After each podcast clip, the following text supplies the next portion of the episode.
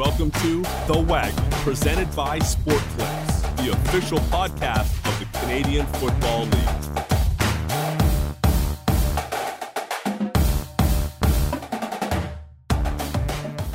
Welcome, welcome, welcome once again to the Waggle Podcast. And as you know by now, every Waggle Podcast is brought to you by our good friends at Sport Clips, who are known for their Sport Clips MVP haircut experience, which includes shampoos that are massaged right into your scalp, hot steam towels for your beautiful face, and sports on TV, like, for example, hockey, baseball, basketball Oh, and of course, football, the best sport of all. It is good to be a guy. It is good to be a sport clips guy. And it's really good for me to be the host of this podcast this week. I mean, it's good for me to be the host of this podcast every week, but especially when you get to talk to an OG, a legend in the game. So much wisdom in his voice alone, never mind his stories I'm referring to Hugh Campbell, and I want to catch up with him because I want to revisit um, maybe the the I don't know if it's the greatest trade, but it's it's the trade with the most notoriety. It's the biggest trade of recent memory in the CFL, where he in 1993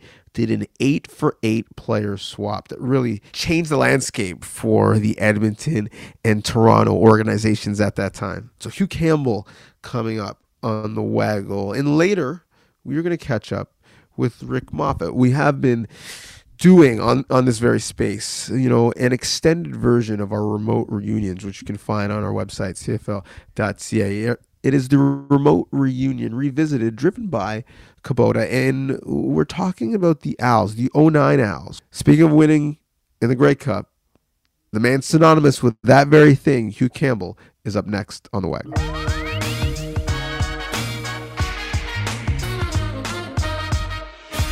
So here on the Waggle, the absence of some real life football to talk about in the near future, we've tried to talk to you know some of the greatest names and people and minds uh, in our Canadian game. And w- when you say those things, those adjectives, there's a name that obviously comes to mind, and that is uh, Hugh Campbell, who has been inspiring and innovative both as a player and as an executive, and really as a builder in the foundation of our game. So, Hugh, thank you so much for taking the time. And, and first and foremost, I, I just love to know you know, for you, someone who loves, you know, the game so much, um, what has this year been like um, without it? You know, for decades, you could, you know, set your watch to the cadence of when things happen in the CFL, and that's not the case in the same way this year.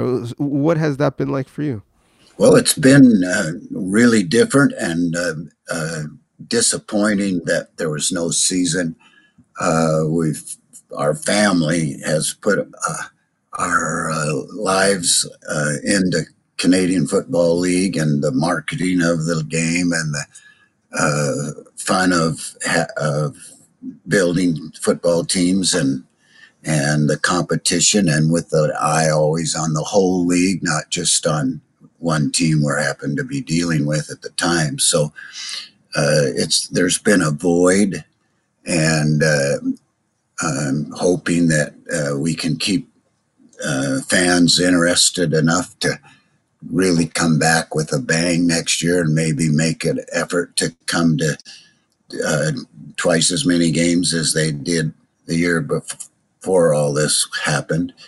Um, but uh, we we have a great product.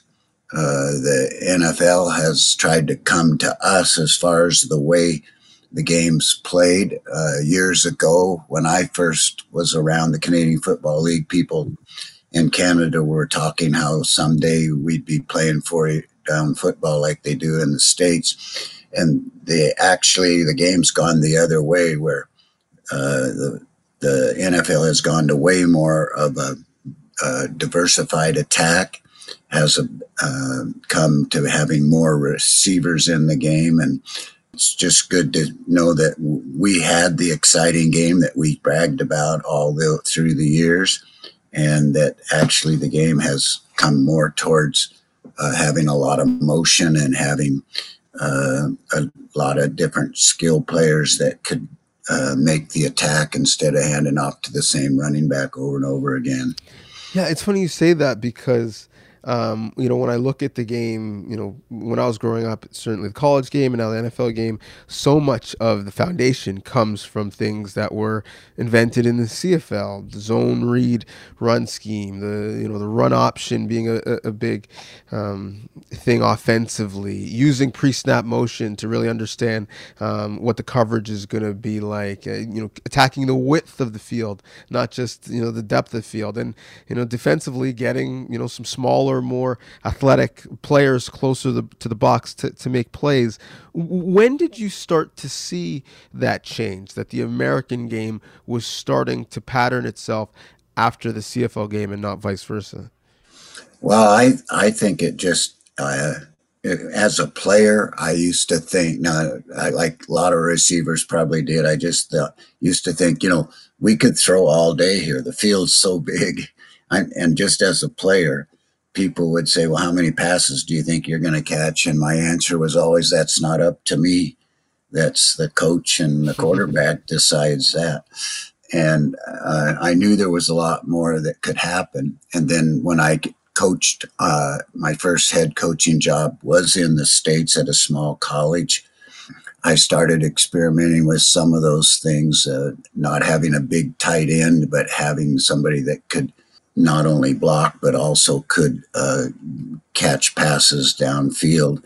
And, and so by the time I got to Edmonton, we had, that was one of the first things we did. We traded away an all league tight end and played two slot backs, and uh, it was it was just a few years after that. I remember Leo Cahill, who was coaching in Toronto at that time, uh, saying how we had in Edmonton had changed the Canadian game develop wise that everybody pretty soon would be doing what we were doing, and so I'm kind of proud to be a part of all of that. Just a small part, but a part of it and uh, I had a tremendous coaching staff that were very creative and uh, willing to be different than everybody else.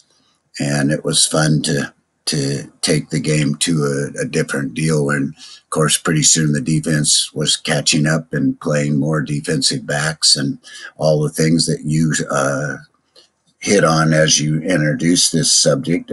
Um, a lot of that stuff with the the reads and all that uh, came from having uh, lots of athletes uh, in the game and taking advantage of all of them. And um, I always felt that um, that it, the defense was the the side of the ball that was the key if you're going to win championships. And uh, we had some good, really good defensive coaches throughout the whole league who came along with the motion and all that that they had to defend against and did things to um, to make it hard on the offense and it just made the game very strategic and uh, where the team behind always had a chance to win i know from being on the rules committee that one of the, the subjects whenever we talked about a rule change one of the things that always came up was does this give the team behind a better chance to catch up? And that's the way we thought we could market the game and sell tickets is uh, make the game something where people didn't know ahead of time who was going to win the game. That's fascinating because it really it has become, you know, one of the not official catchphrases, but ones that people say casually is that in the CFL, no lead is safe, and certainly, yeah. you know, that has been the case. You you mentioned marketing the game. Is there a, a, a, fundamental difference or change in the way that you see the game was marketed historically to the way it needs to be marketed now to make sure that it's still uh, successful and thriving? Well, there's uh, people more involved than I am, more into it than I am. I think I the one thing I could still say to somebody is keep always think about does are we going to sell more tickets if we do this whatever it is whether it's what we do as players on the field or what we do as players off the field what we say and do as coaches and general managers um, you know whatever this is, whatever decision we make, and where do the people have to park, how they have to get into the stadium to ride a train, how do they get from the train to the ballpark, whatever it is. And when they get in, what do they see first? Do they smell onions and stuff on the barbecue, you know, where it makes it uh, like a picnic and give them that feeling that we're at at the ballpark, and just it, it's all about that. And uh, one of the things in the right current now that I watch is that it, how the players um, uh, treat the fans is going to be really important after this year off and with all the talk about this or that and the other thing, uh, remember that we we are the product and the fans are the customer. So um, we don't want to spend our uh, energy uh, lecturing the fans on where they should sit or how they should uh, dress for the game or what they should think politically or anything else. We want to just have them be our customer. It's it's three hours to, for them of away from work, away from uh, the problems of life and other challenges in life, and we want to give them the best product possible and the most entertainment, and have them be proud of us as uh, uh, something that they take as their game, and it is Canadians' game, and and it's special, and it's different, and uh, it's a bunch of players, half Canadian, half American, uh, that are all uh, very talented, and they all have a lot more in common than they uh, might think, and um, and so then it opens doors to where the league has players in uh, that have been leaders of the country later on and have been leaders of the provinces and uh, and um, and been successful in business and successful as teachers and uh, community people. And so um, the CFL I think is uh, the backbone that's important in Canada and uh, and uh, lots and lots of people in the United States love our game now that we've been having it on television in in the states uh, more steadily. Lots of people watch that game and say, you know, they're interested where the players are from, what school they might have attended, but also they're interested in the style of play and kind of realize that uh, there's a lot quicker pace with the 20 second huddle clock and all of that. So um, I'm obviously a big fan of Canadian football, but so are lots of people I know that have never even been to Canada. There's so many people who you know think fondly uh, of of those times, and and you know fans um, get excited often uh, by big trades. You know they think of the Ricky Ray trade, but you pulled off a trade that's, I think, even more remarkable. Where 16 players were included. I can't even pull off a fantasy trade where 16 players were included. In 1993, what was the the goal, the mindset, and you know the hope, and you know trying to figure out a deal uh, so complex with so many moving parts? Well, it wasn't meant to be that big of a deal. The mindset was that when uh, John Candy came in the league, I gave him my, he and I were friends, and I gave him my commitment that we would make sure they had players and, and make sure that uh, their team would be successful. And at the same time, uh, you know, we would be going to be trying to beat them if we possibly could. And he laughed and stuff. And, but when, when it came time, he, he wanted Tracy Ham, and uh, and I said, well, we're going to have to have Don Wilson, Wilson, a defensive back that could really uh, be a good team leader. And I said, you're getting a quarterback that we know we could win Grey Cups with, but we had other options. At one time, we had Matt Dunigan and Damon Allen and Tracy Ham. And so we would have rather at that point traded away one of the two older ones, but uh, they wanted Tracy Ham, and they had, had Mike McCarthy was kind of leading the. He was being the voice of t- Toronto, and uh, he kept saying, "Well, he he didn't want to give up players," and we. I had Adam Rita. I don't know if you know that name, a coach from uh, years, years ago, a great great friend of mine, and was one of our really outstanding coaches at the time.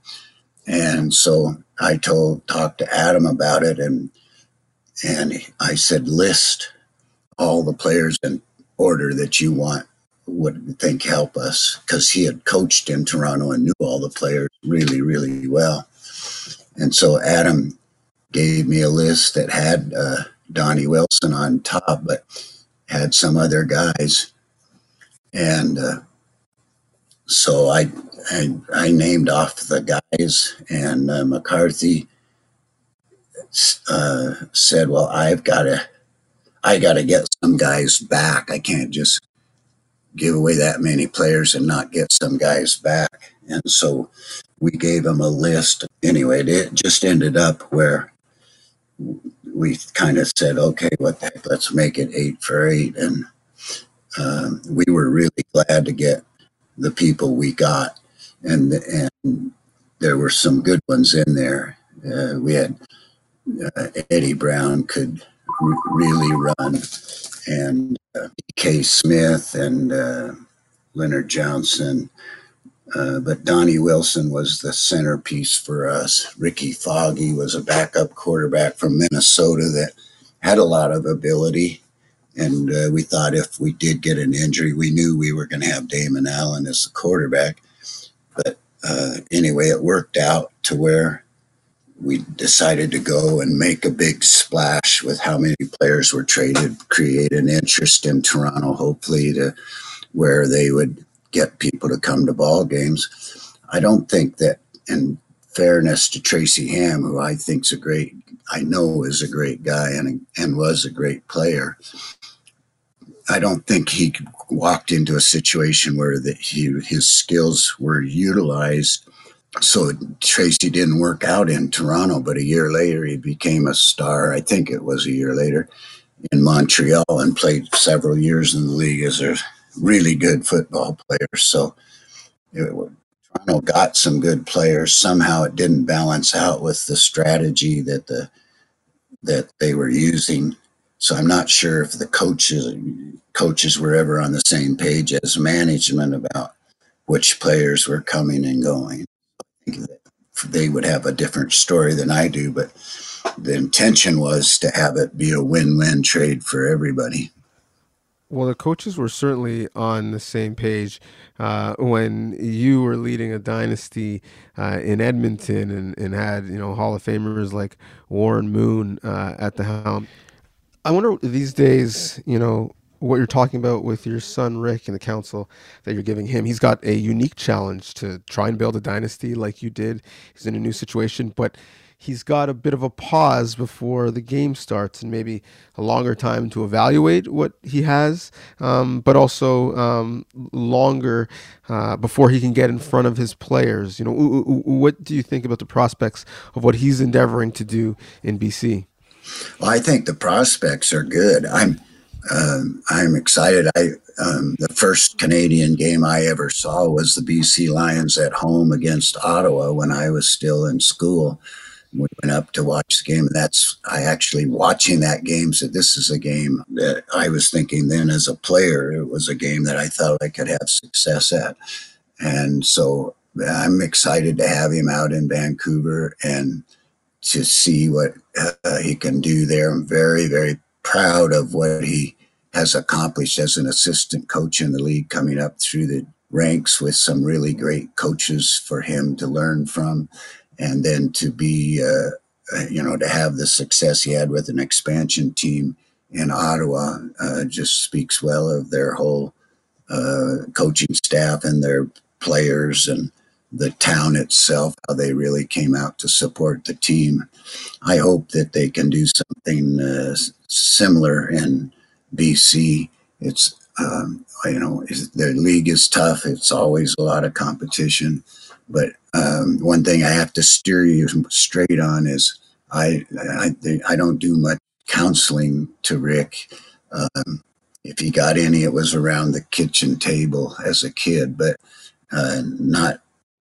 I watch him coach, and, and it amazes me the things they do nowadays. They've taken the game to a higher level and and do some advanced things. Uh, he's also able to cope with uh, things that head coaches have to cope with, where you have all kinds of challenges on and off the field, and every day there's uh, um, lots of things that have to get done. So it's a full life, and uh, he seems to to cope with it well. Um, and he's always a few plays ahead, and you can tell that he uh, is quite good with the strategies as well as with player relationships and gets a lot out of his players and his coaches.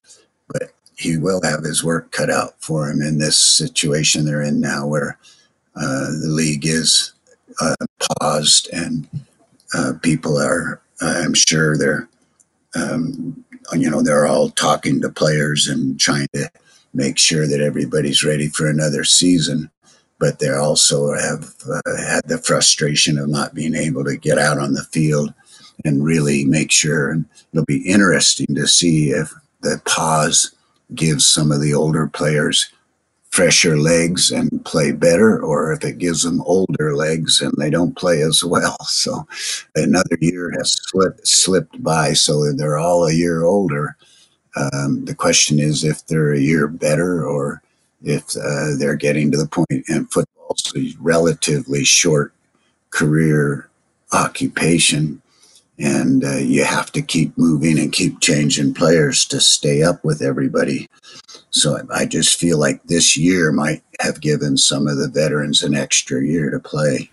Yeah, well, we will be looking forward to seeing the answer to that question in 2021. And we'll be looking forward to see uh, what, what Rick does in, in BC. And I, I think clearly uh, he absorbed a lot, you know, at the dinner table throughout because he's started his career, as you mentioned, both as an assistant, as an, a head coach, and now in his current situation, taking over some of the front office duties. Um, and he started it really, really well. It was been really, really fun to catch up and, and to talk to you. I, I hope you stay well, and I hope uh, you know, just like all of us, that you, you get to see um, you know some good Canadian football action in the near future. Thanks so much for taking the time. I'm really looking forward to it, Donovan, and uh, you did a great job with this uh, interviewing an old man and uh, carrying me through this conversation. So I had fun, and we'll all uh, be there, there ready to go when the ball's kicked off here uh, this summer. I, I, would classify you as a wise man, so I think you carried me, but it was fun nonetheless. Cheers! Thanks so much. Thank you. Man, I don't know about you, but I could listen to Hugh Campbell tell stories all day. I feel like he was just in a rocking chair, going back and forth, uh, and, and, soothing me with his amazing voice, talking about the good old days in the CFL. And so, again, thank you to Hugh for giving me that education, that lesson in, all things Canadian football. Um, if you want a resource that's going to give you info about Canadian football coming out of La Belle Province, the man you need to go to is Rick Moffat. We talk to him coming up next after this. For 107 years, every Grey Cup moment has included you, the fan. This is your league. Through fog and rain, in tragedy and triumph, you are the foundation of this league. Now take your place in history. For a limited time, you can etch your name on the Grey Cup fan base. Become a part of the Grey Cup's legacy. Visit greycupfanbase.ca to add your name and raise the cup. Waggle listeners, you know Athabasca University, Canada's online university, turned 50 this year, and they want to celebrate by giving away a CFL workspace makeover, and the prize includes $3,500 in gift cards for workspace upgrades plus exclusive CFL merchandise to deck out that very space. All you have to do is enter now at cfl.ca backslash AU workspace makeover. That's cfl.ca slash AU workspace makeover. And as you know by now, we have been revisiting some of the CFL's great players, great teams, great times. Uh, we've been doing that uh, with our special feature on CFL.ca, our remote reunions driven by Kubota. And on the Waggle, we, have had such a good time watching those, and and I, I, know you have as well, listening as you interact with them online. That we figured we should continue the the good memories and the nostalgia, and expand on those conversations here in this platform. And who better to talk about um, one that recently went up than Rick Moffat? Uh, Rick, thank you so much for for for joining us and, and spending the time. And the team, you know, that goes down in CFL history, and, and thus we wanted to hear from them again was the 09 Al, still a standard bearer uh, across the league. When you look at the amount of great players um, that that team produced, but also you know the amount of heartbreak that they had before they were able to get over the hump um, and, and, win with Mark Trestman. What's your uh, fondest memory of, of, covering and being around that team? Well, that was uh, the wonderful thing, uh, DJ, about uh, this invitation, just to relive those moments and to to see that cast of characters uh, that you guys put together for the remote reunion uh, was just so much fun because it was just such a vibrant locker room. Uh, there were a lot of introverts and guys who just, you know, the so called consummate pros who went about their business. but this was a wild cast of characters. And I know that Anthony Calvillo, look, he's just such a level headed, cerebral quarterback. And I know lots of people think of, you know, that, that Trestman Calvillo uh, small D or maybe even big D dynasty era as being Calvillo's team. But but Calvillo kind of came out of his shell uh, as 2009 arrived, and and there were guys like Avon Cobourne and Jamel Richardson, and on defense Jerald Brown and, and Billy Parker, who just and Anwar Stewart and John Bowman, who just brought so much energy to that room, and and one of the things Mark Trestman did when he arrived in Montreal was he reshuffled some of the uh, cliques and comfort zones that players had built up over the years, and and everybody was kind of forced to mingle by their locker stall neighbors.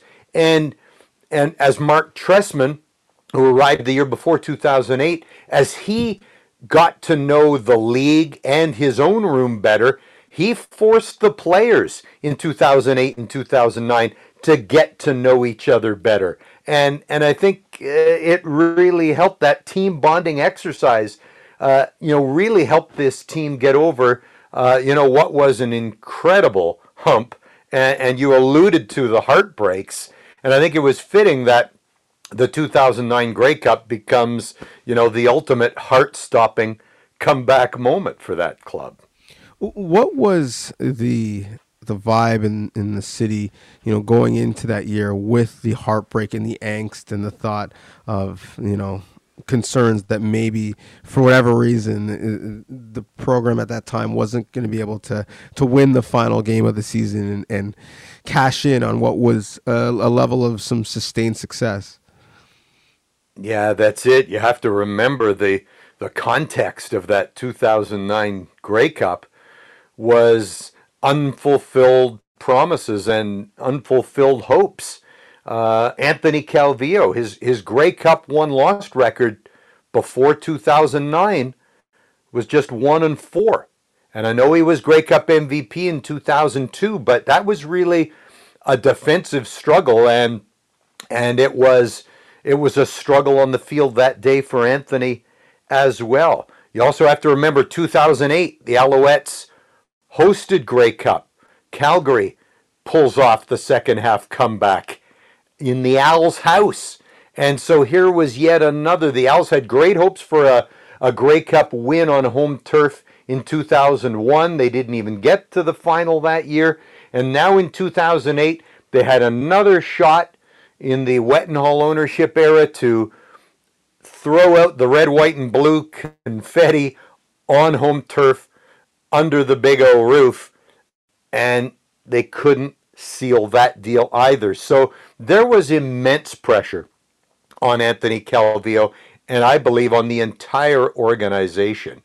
And and maybe all those failures uh, that that uh, some of the veterans, you know, guys like Scott Flory and and Anthony and Ben had been around since 1998 when the team was in a string of consecutive losses in Eastern Finals. They lost four in a row at, at the franchise's rebirth from from 96 through 99. Then they get to the Grey Cup in 2000 only to lose uh, to an unlikely underdog club of BC Lions. They win for the Don, Don Matthews, in his debut season. And so expectations in 2008 were so high that Marc Trestman, like the Don, would taste instant success. Unrealistic. He, he had to learn the CFL. He had to learn about 57 plus 3. but oh my goodness, we could none of us could have expected the Alouettes to swat that mammoth uh, King Kong gorilla off their backs uh, the way they did in 2009. I know the 13th man has has come to be how so many people know that game. In the moment calling the game on the national radio broadcast, uh, I didn't call it the 13th man, but I did call it a miracle comeback. And and it was miraculous as you watch it again, but the expectations for this team were so high and they were so so stacked uh, on offense and defense with with veterans and an infusion of of young talent as well and uh, and so yeah it's so fun to see the faces uh, who were brought together again for the remote reunion. The the biggest surprise to me was that uh, Jamel and Avon were, uh, were were taking a back seat, maybe out of deference to to Anthony on the remote reunion, because either on the sidelines or in the clubhouse, uh, you know, they were just such vocal presences. That uh, that's funny. I mean, um, it, it was just good to see all the guys back together, smiling, laughing again, and you know some of the older guys on that team uh, in the in the years since when when people have talked about the Calgary team and that dynasty and how you know some of those Calgary teams may have been in consideration for the best ever. I know John Bowman, Anwar Stewart, Scott Flory have been real vocal to say, wait, wait a minute, look at 09, look at what we did, look at you know some of the statistics we put up. We deserve to be in the conversation for the best team ever. But you mentioned it, and I was going to go there with my next question, so I'm glad you did. Not only was that game close in the Grey Cup against the Riders, despite the fact the Als were so dominant throughout the regular season. Uh, they had a second lease at life in that game because of the 13th man. This game is not as fondly remembered in, in Saskatchewan, uh, in Regina, as it is in, in Montreal. Uh, and the one maybe big missing person that we'd love to hear from in that reunion was Damon Duval, because you know, what must have been going through his mind, uh, I can only imagine. Take me through, you know, that that period, which seemed like you know ten minutes, but it was probably you know one or two minutes, and what that was like for you, um, you know, as as a broadcaster who's seen a lot in Canadian football, but but maybe has never seen something like that before. Yeah, well, I can tell you honestly, uh, in in doing Alouette football on the radio since 1996, the the the game end uh, call is still uh, as the players allude to on the uh, Kubota remote reunion, still made the hairs on the back of my neck tingle, and I and I still get goosebumps when I see the the, the TSN video highlights of that game and and specifically uh, the call at game end. And and to me, it, it does do a disservice to to that team and to that coaching staff to say, well, it's the 13th man and it all came down because of the flags on that one play. Because to me, it is the most remarkable second half comeback. Anthony Calvillo in that game is getting pummeled and pummeled early, but you see repeatedly he takes off with the football and never takes the safety slide. Uh, multiple opportunities where he's he's fighting and grinding for every extra yard uh, because he knows what's at stake. The defense, you know, you look at the veterans, uh, Anwar Stewart, uh, Chip Cox, and John Bowman, Jerald Brown, and and Billy Parker. Davis Sanchez made a great point, uh, recalling that it was uh, JB and uh, and Billy Parker who who flaps the the arms at every uh, takeaway for that defense. Truly, the the ball hawks, uh, and and he comes up with a pick. Brown comes up with a pick. It was perfect defense in that fourth quarter and for most of the second half, and it and it jump started. Finally, Anthony Calvillo, like a safe cracker, the, you know the he's turning the dials on the safe, and finally the mechanisms start tumbling back into pace into place and on so many of those vital completions whether short passes to to keep drives alive or going downfield deep for big plays repeatedly AC is threading the needle sometimes into double even triple coverage it looks like at times to connect with the array of receivers whether it was Jamel Richardson whether it was Ben Cahoon uh, diving to the end zone on a clutch touchdown, or or Brian Bratton and some of the other supporting cast, Kerry Watkins as well. An incredible receiver corps, uh, and, and, Avon Cobourne was just such a ferocious warrior in the backfield, uh, whether and such a versatile guy, uh, a, a triple threat running back in the sense that he could swing out of the backfield as a receiver, hit the holes, and bounce off contact uh, but he was also a tenacious blocker as well, trying to buy Anthony more time. And uh, you know, when when uh, when I think about that broadcast and and calling that, you know, that final kick, what made it all the more sweet for me, DJ. You know, lots of players are asked, uh, you know, if it's if they're back you know, in their old uh, stomping ground, or if it's a revenge match game for them was there any special motivation? Uh, and the players always, you know, tell little white lies and say, no, no, no, there, there's none of that. For me, it was a bit of a grudge call for me. Uh, uh, because by halftime, uh, I, I, had, I had watched and listened in the broadcast booth as the longtime voice of the Riders then, uh, Rod Pedersen, had called the first half and he smugly told me at halftime that he was going to head down to the riders' locker room and uh, alluded to, you know, maybe getting the jump on the cigars and the champagne. And the arrangement was then I would call the second half. And I was so downhearted at the prospect of calling the second half of the game yet another postseason disappointment for the Alouettes. And uh, and one of the things that really struck me was the halftime performance. Donovan, it was, I don't know if you remember this, but I remember it clearly. It was Blue Rodeo. and huh. they closed out their set with Lost Together, one of their hit songs. And I thought, oh my goodness gracious, the Alouettes are lost together and and I just somehow uh, uh kind of stuck in my head, and I settled into the booth then for uh, my call of the second half, and I said to the national producer at the time, I said, "Look, if the Alouettes, if this game is still out of reach at the three-minute warning, I'm gonna step aside, and why don't you guys invite the voice of the Riders?" For what would be the victory call at game end because I knew in my heart of hearts I couldn't bring myself to do justice on the call should the Riders win and the Alouettes uh, drop to one and five uh, in Grey Cup games on, on, my broadcast watch, if you will.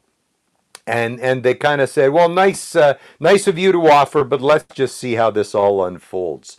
And then things fall into place defensively. Uh, Anthony is buying himself time. The O line locks in. Uh, Scott Flory and uh, and uh, Paul Lambert and uh, you know some of the Warriors who had been through so many of the heartbreaks in postseason and Grey Cups. they start to pick up on their blocks and and Anthony, if given time and given the opportunity to find a way, will make you pay. And uh, and I was just so thrilled to see again the highlight of Ben Cahoon diving to the end zone in the key comeback drives and and Jay Rich coming up with clutch plays, catch after catch, and and Ben was you know Ben was always known as like he was never a flamboyant guy, uh, and was always one of those toss the football back to the officials after his touchdowns, but he had always been uh, a part of the swagger uh, going back to you know earlier uh, moments on that franchise 2002 and and he was always part of the uh, choreographer for the the more outgoing and extroverted receivers back in the day when the Als had guys like Jermaine Copeland who starred in the 2002 Grey Cup win. Um, it was always Ben who was helping choreograph some of the celebrations, the outlandish ones, even if he never joined in. And so it was fun for me to see again on that remote reunion Ben making a grab inside the five and, and diving through the air to the end zone. And it was about as flashy as, as Ben would ever get down near the goal line. And, and, and Jay Rich, uh, you know, just such a big target and, and just knew how to to position himself against uh, DBs and and uh, for Anthony to be on the money to near perfection. His passer efficiency in that second half, you know, goes pretty much off the charts after the struggles of the first half, and that to me is is the you know uh, the hidden wonder of that second half comeback. Not the 13th man, but for me, it, it truly was the perfect storm in that second half. And, and that, for me, is how it will always be remembered as the miracle comeback. It, it will for sure. I, many people will remember it fondly uh, because they heard you call it, and, and you know now we are re-remembering it fondly because we're hearing you talking about it again and i think i suspect given you know another useful youthful exciting locker room and another coach uh, shaking things up that the Als might be back in hostile territory for a Grey Cup sooner rather than later, whether it's in Hamilton or in Saskatchewan. Rick, thank you so much for taking the time to uh, bring us back to, to some fond memories in CFL lore. It really was a pleasure. Thanks so much.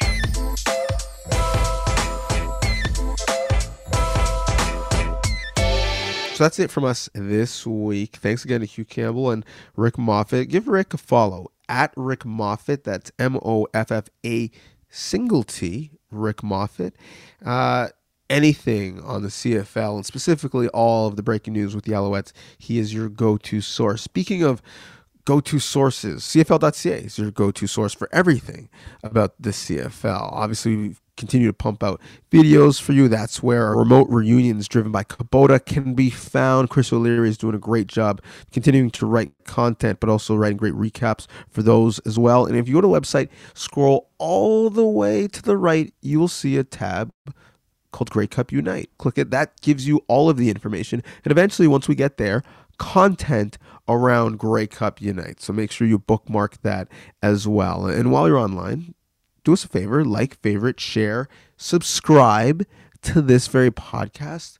Rate it, give five stars, or just if you're not going to give five stars, don't rate it at all. But you should rate it and you should give five stars. It would be much appreciated. And I specifically appreciate you listening and getting this deep in the podcast. Until next time, thanks for listening. The Waggle, presented by Sport Clips, the official podcast of the Canadian Football League.